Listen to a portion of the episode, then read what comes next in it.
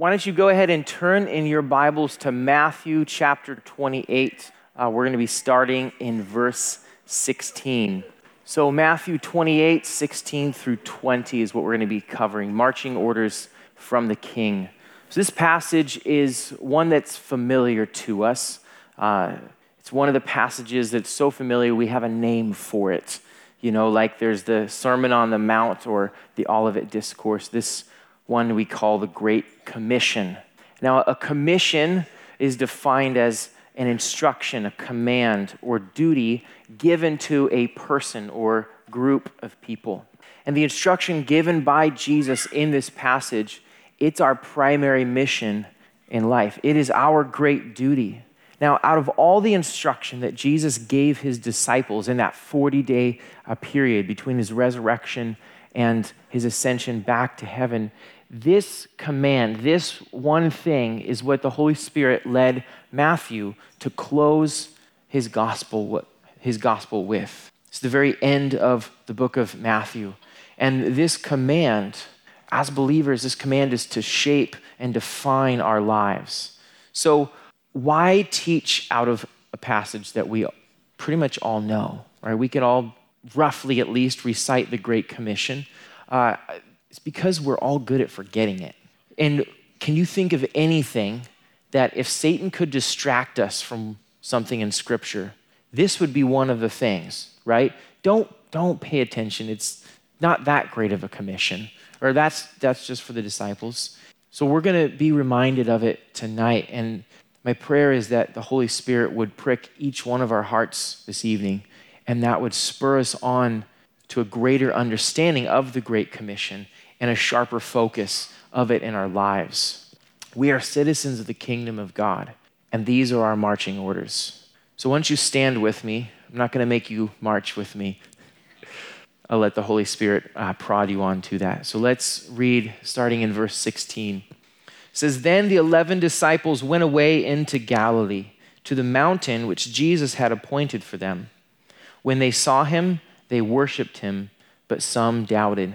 And Jesus came and spoke to them, saying, All authority has been given to me in heaven and on earth. Go therefore and make disciples of all the nations, baptizing them in the name of the Father and of the Son and of the Holy Spirit, teaching them to observe all things that I have commanded you. And lo, I am with you always, even to the end of the age. Lord Jesus, as we look at this instruction that you have given us, Lord, pray that you would um, bring it to life uh, to us, Lord. I pray that you would uh, knock the dust off of this passage uh, in our hearts, Lord, and that we would uh, understand um, the non negotiableness of your command here. We don't have the option to disobey you in this, Lord. Um, this must be what our lives is about. So I pray that you would make it clear. You'd open your word, um, let it be sharp in our hearts tonight, Lord. And I ask for your grace to communicate your word clearly to your people in Jesus' name. Amen. Go ahead and be seated. So let's start in verse 16. Then, that's as far as we're going. It's not all going to take this long, but we're going to start because we're at the end of the story. Right? This is the chapter 28 of 28 in the book of Matthew. It's the last chapter of Matthew's account of Jesus' life. Now, Thankfully, you guys know what's been happening in Matthew because Pastor Ben has been telling you on Sundays for the last little while. Um, but just for some context, I want to sum up Matthew, sort of. Uh, I just want to focus on one aspect of the Gospel of Matthew, which is the aspect of the king and the coming kingdom. So at this time in history, the Jewish people, right, they were under the rule of the Roman Empire right? But they were not without hope because they were waiting for the Messiah, the promised one that God had said was going to come and deliver them. They believed that the Messiah would come and he would establish his kingdom on earth, and they were looking forward to it. Now, there are many prophecies in the Old Testament that talk about a physical rule and reign of the Messiah on earth. Uh, but I want to read you a couple from Daniel that are very clear. Daniel 2:44. Um, it's this, the, the part in Daniel where uh, Nebuchadnezzar has the dream of the, the image that's made. Uh, each section is made from a different material, and each material uh, represents a different kingdom that would come in the future. And Nebuchadnezzar can't find anybody to interpret it.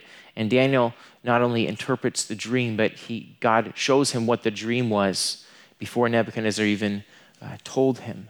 But then in the, it says that in the last days, the, the days of the last kings, uh, which is the, the feet of the, the image, there would come a kingdom that is spoken of in this verse. Verse 44 says, And in the days of these kings, the God of heaven will set up a kingdom which shall never be destroyed, and the kingdom shall not be left to other people, and it shall break in pieces and consume all these kingdoms, and it shall stand forever. So it's a kingdom that's going to be set up by God. It's a kingdom that will never be destroyed, a kingdom that would consume all other kingdoms. This is the kingdom that the Jews longed for in Jesus' first coming. And you can't blame them. Under the rule of the Roman Empire, they let's bring a guy with a big sword. Further on in Daniel, in one of his, his prophecies of the end times, he, he has a, a very similar vision where he says, I was watching in the night visions, and behold, one like the Son of Man, coming with the clouds of heaven. He came to the Ancient of Days, and they brought him near before him. Then to him was given dominion and glory and a kingdom that all peoples, nations, and languages should serve him. His dominion is an everlasting dominion which shall not pass away, and his kingdom the one which shall not be destroyed. Again, as an oppressed people, they would be looking forward to this kingdom. So then, fast forward to Matthew when John the Baptist comes on the scene and he says, Repent, for the kingdom of heaven is at hand. What would they think of? They would think of this. They would think of Daniel's prophecy. When Jesus showed up in Matthew chapter 4, he said the same thing Repent, the kingdom of heaven is at hand. And then later in, in Matthew 4, it says that he went about all Galilee, teaching in their synagogues, preaching the gospel, the good news of the kingdom, and healing all kinds of sickness. It makes sense why people would be excited. It makes sense that they would think of a physical, earthly kingdom. It makes sense that in John 6, they would try to make Jesus king, like force him to be king. But Jesus came in his first coming to establish a spiritual kingdom. He came to wage war against and defeat an enemy greater than Rome, the enemy of our souls. You started to get clues in this as Jesus started to teach about his kingdom in Matthew 5 through 7, what we call the Sermon on the Mount. It was all about the heart, it was about desiring humility, righteousness, purity. He taught not a, a, an external morality, or not merely an external morality, but a morality that permeates our thoughts, our desires, and our motives. Now, think of how shocking it must have been to a people expecting a kingdom, expecting a, a, revolution, an uprising, to hear Jesus say things like, turn the other cheek, go the extra mile, which in that context was the Roman soldiers who were oppressing them could say, carry my bags for a mile. And Jesus said, take it too. And he said things like, love your enemies. That must have been shocking to hear. Like, aren't we going to wipe them out? Like, what's the deal? Thought this was the king and the kingdom. Jesus' kingdom was not how they thought it was going to be. This kingdom that Jesus was establishing, it was not one that would be seen with the eyes. It would not come out of heaven as they were, they were looking for that, as it said in, in Daniel. Jesus is going to do that later.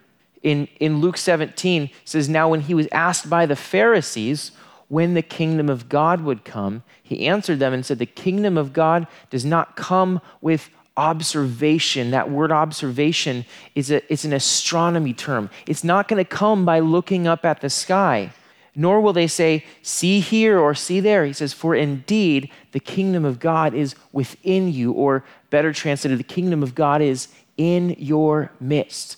The king was standing before them. So, fast forward to the, the end of, of Jesus' earthly ministry.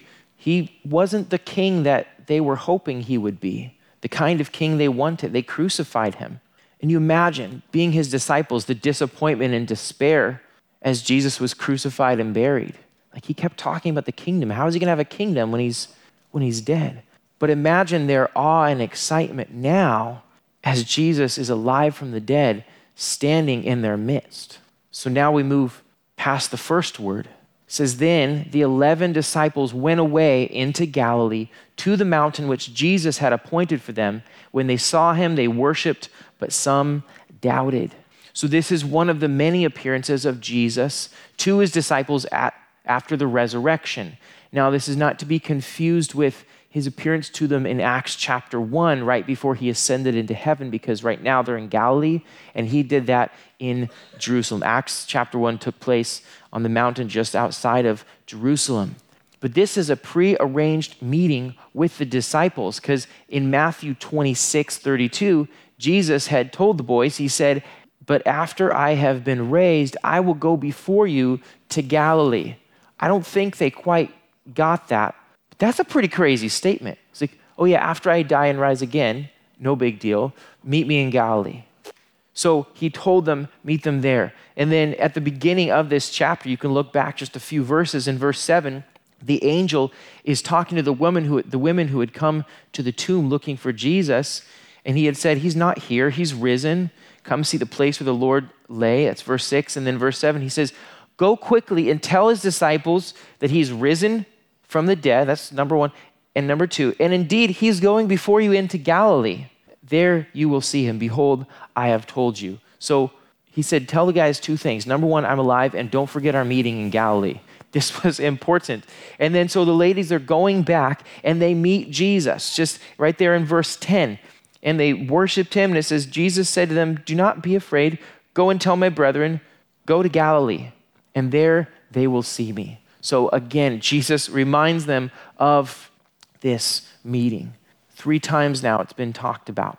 So it says when Jesus, when he arrived, when they saw him, says they worshiped. They, they fell down and worshiped Jesus. And it says, but some doubted. Now, the word that it uses for, for doubt there doesn't seem to indicate like a, a disbelief in Jesus, like a, oh, I don't, I don't believe in, in Jesus. I don't believe he's alive. But like a, this is hard to believe kind of doubting, which all of us would have if we saw somebody risen from the dead. We would rub our eyes and pinch ourselves like, Am I seeing straight?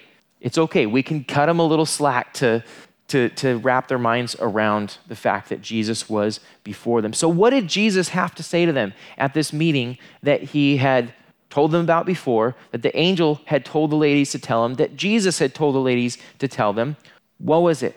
Well, the king was alive risen from the dead, and he had marching orders for his disciples.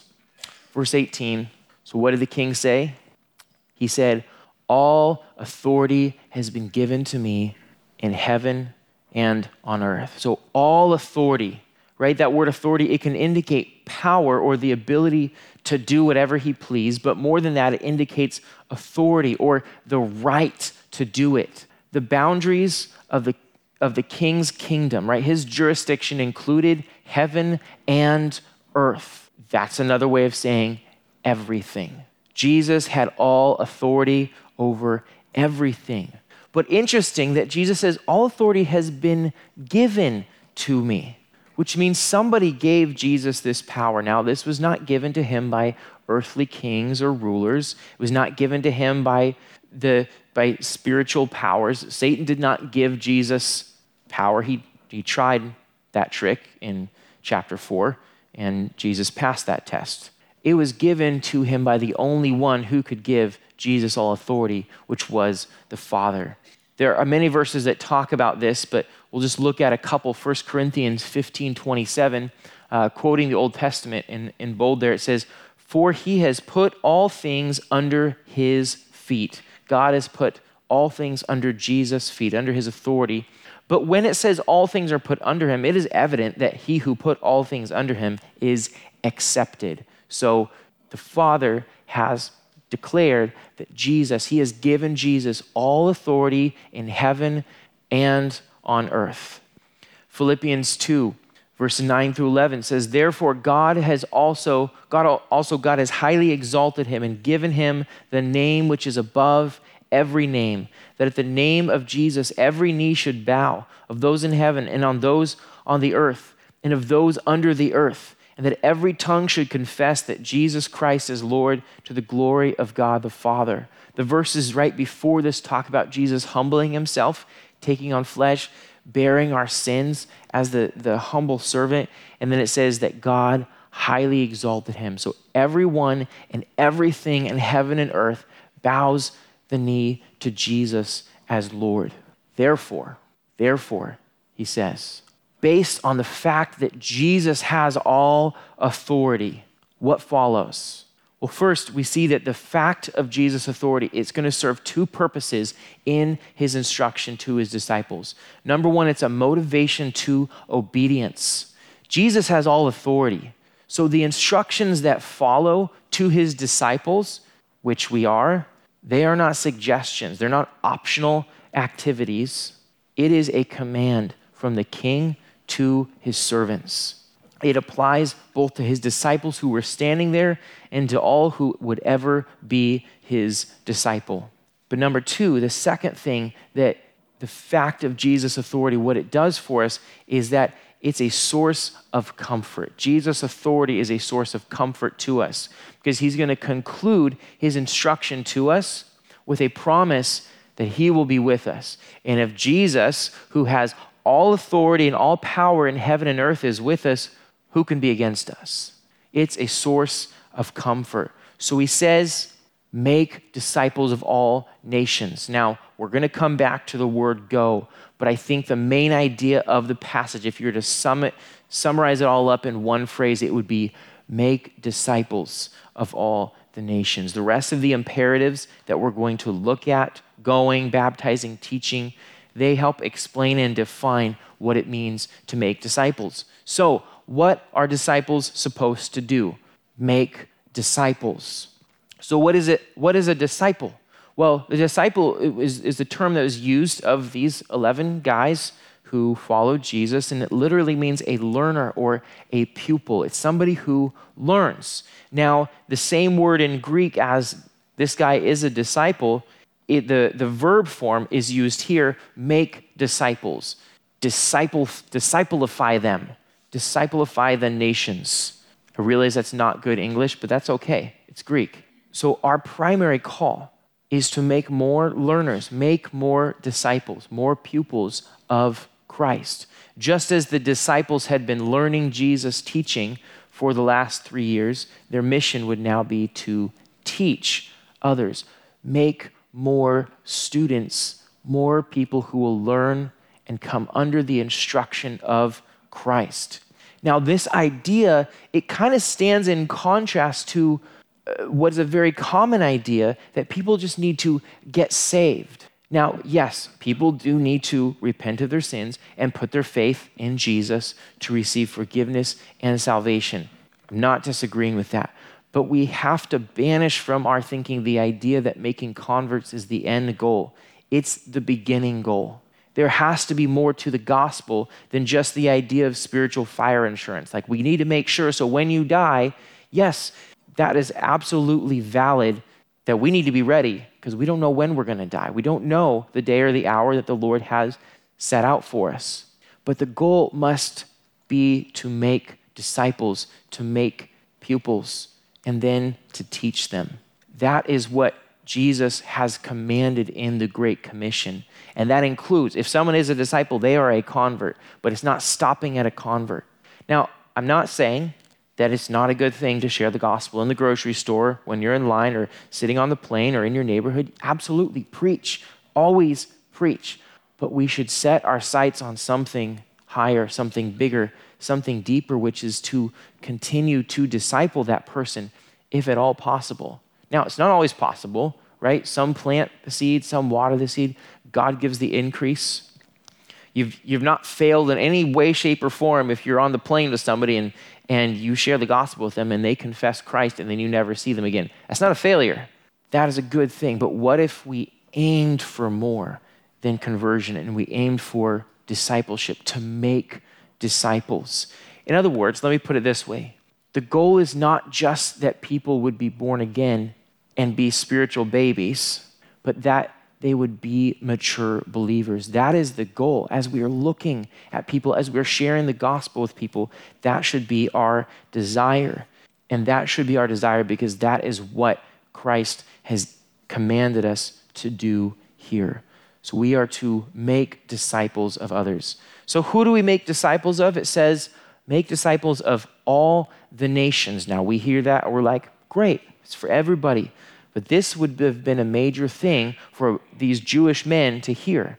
Jesus was not after just some Jewish followers. He desired for all nations to learn of him. Go and make disciples of all the nations. Now, this was not a new idea in Scripture. It's not a, a, a new development that God is like, actually, you know what? I'm going to include all the nations. Way back, the very beginning of God calling the nation of Israel, the very first time in Genesis chapter 12, when God made a covenant with Abraham, part of the covenant that he made, he said, And in you all the families of the earth shall be blessed. And the gospel is the ultimate fulfillment of that promise that God made to Abraham. The kingdom of heaven was not to be populated by Jews alone, but by people from every nation. Now let's go back to go. He says, go. So, under the umbrella, with the idea of making disciples, the first description of what it means to make disciples is to go. Now, we hear the word go, but that begs the question well, go where? What direction? And the question is answered in one sense in the phrase, all nations, all the nations. So they were to go to all the nations and make disciples.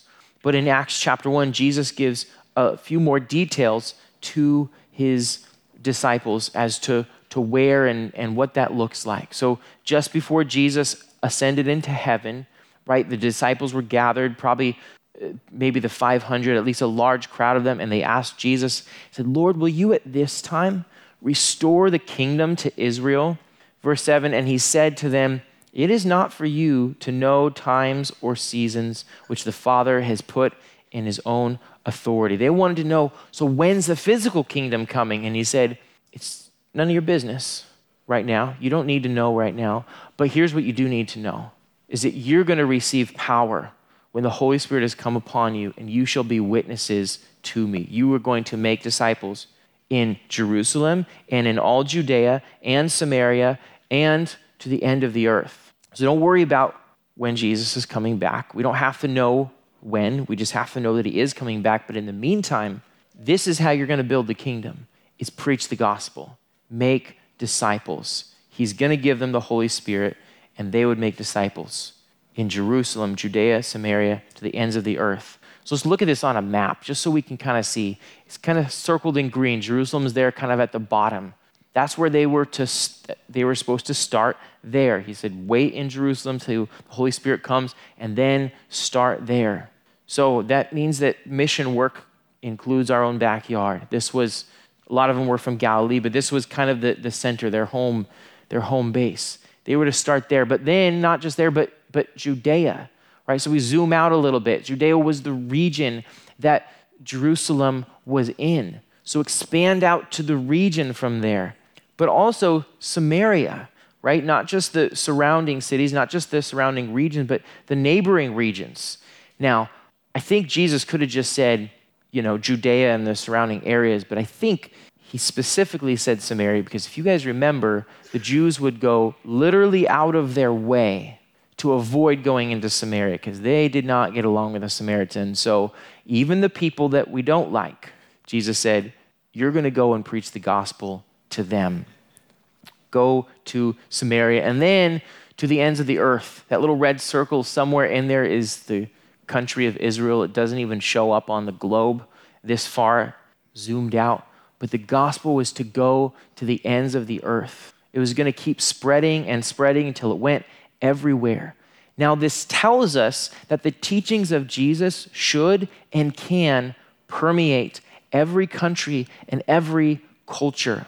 I know sometimes, you know, we, we think about other cultures, and I don't know how many of you guys have experienced other cultures, but you're like, oh, this culture is so different. I don't know, really know how the gospel would like land in this kind of culture. No, Jesus said All authority has been given to me in the whole earth. So his teachings need to go there and transform every culture. There is no country, no culture, no community where the gospel cannot go. So, little side trail how did the apostles do uh, with the Great Commission in the book of Acts? So, let's just give a little, a little recap. So, chapter 2, they were all filled with the Holy Spirit and began to speak with other tongues as the Spirit gave them utterance. This is the, the promise of the Holy Spirit, as Jesus had told them would happen. Verse 14, we see Peter preaching. Peter says, standing up with the eleven, raised his voice and said to the men of Judea and all who dwell in Jerusalem, Let this be known to you and heed my words. He proceeds to share the gospel, to talk about Jesus died and rose again. And what happened? Verse 41 says, Then those who gladly received his word were baptized, and that day about 3,000 souls were added to them. I think the 31 we did this last week, that was easy. 3,000 souls were baptized.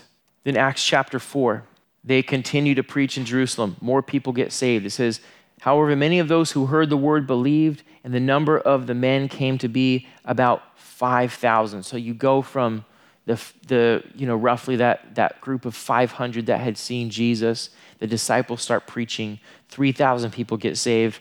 Now either we're up another 5,000 or we're up to 5,000. Either way, more people are getting saved. That's it's a large church, by the way, 5,000 people.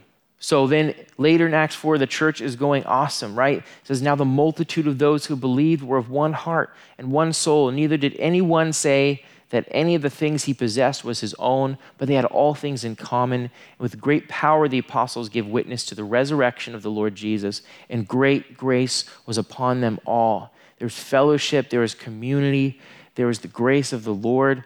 Chapter 5, it says, believers were increasingly added to the Lord, multitudes of both men and women. They stopped naming the number, just multitudes were being added to the Lord. The church was growing so many that in chapter 6, we read about there's widows who are getting overlooked as the church is trying to take care of them, which just goes to show that logistics have been a nightmare for pastors since the very beginning of the church.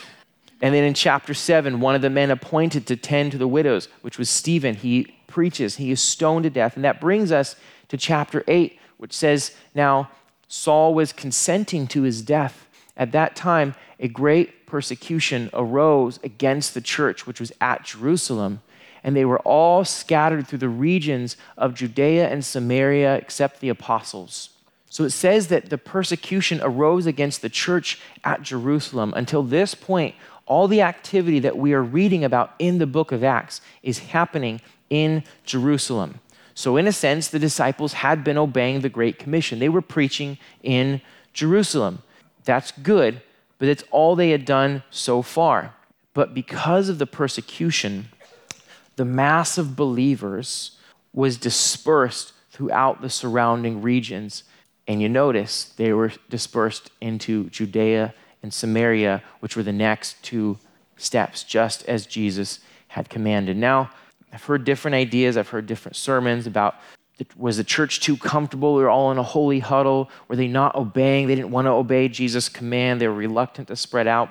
All of those might have a, a grain of truth. We're not told in the text that the church was walking in disobedience because they were only fulfilling the Great Commission in some spot. But what we do see is that the Lord allowed and He used persecution of the church to animate the fulfillment of the Great Commission. But let's, let's learn a lesson, though, from the early church to be intentional about living out the Great Commission.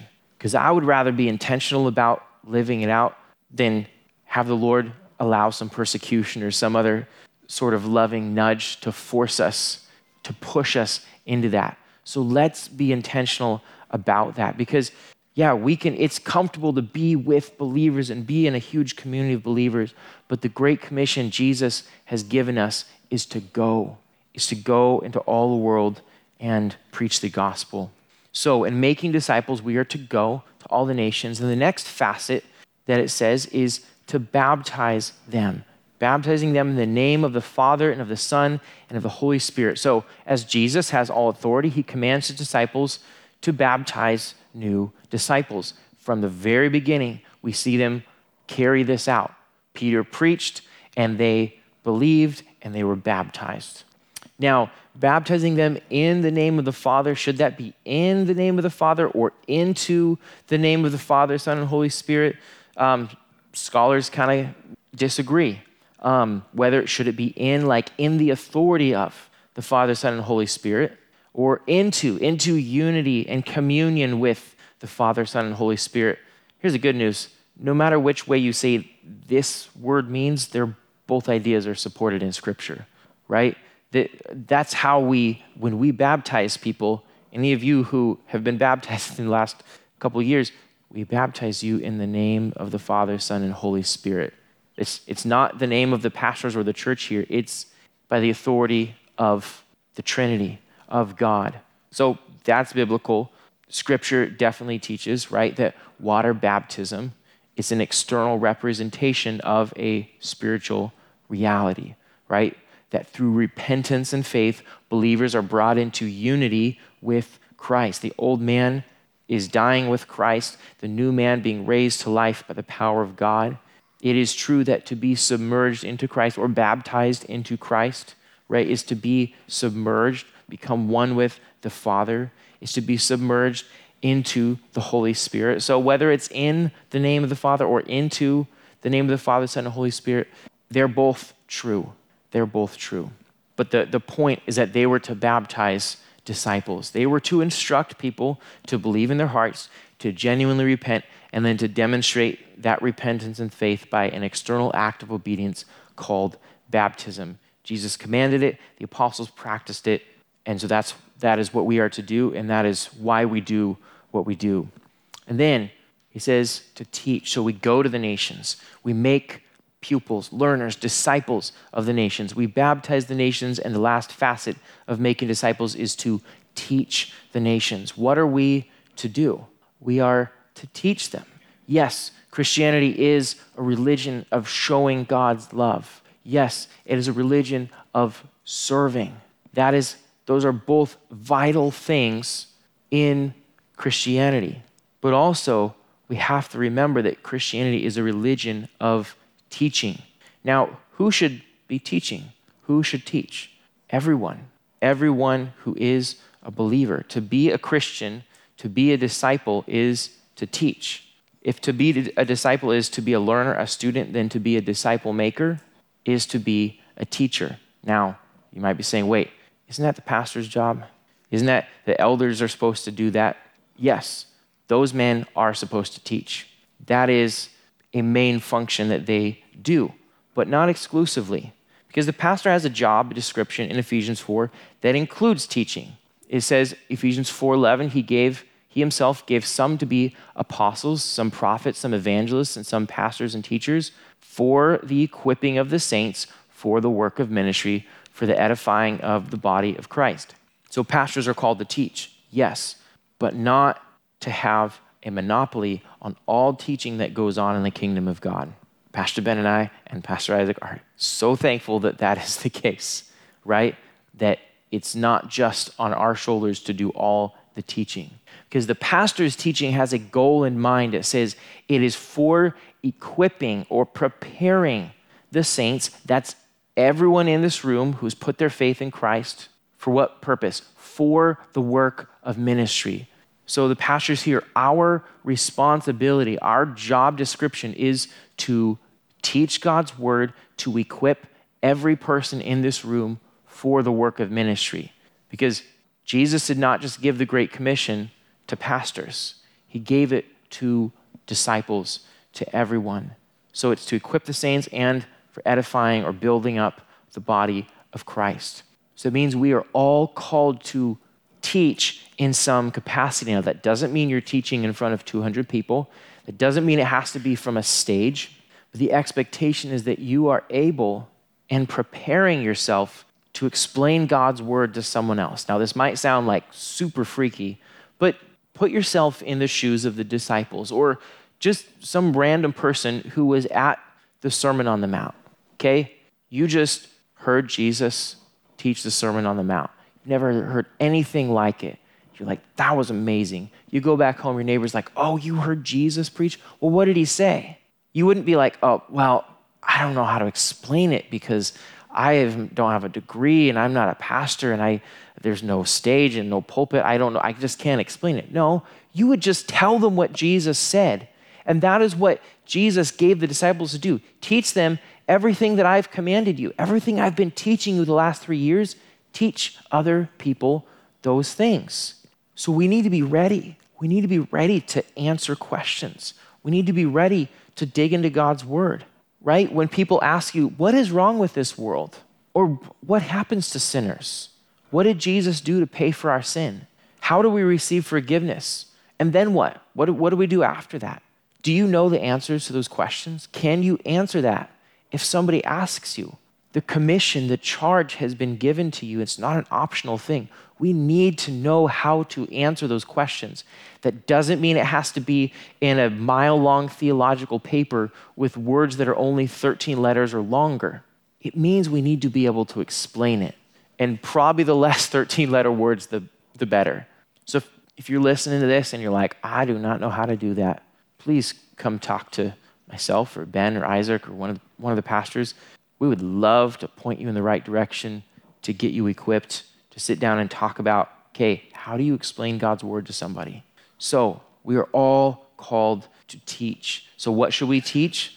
It says everything that Jesus commanded, all the things that I have commanded you, teach them to observe, to keep those things. That is the reason that we study all of God's word. It's the reason why we work our way through scripture, why we esteem the totality of Scripture because we need to be able to teach others. Study it so you can teach it. And I'll just tell you one of the best ways to really study hard is when you know you're about to teach somebody else.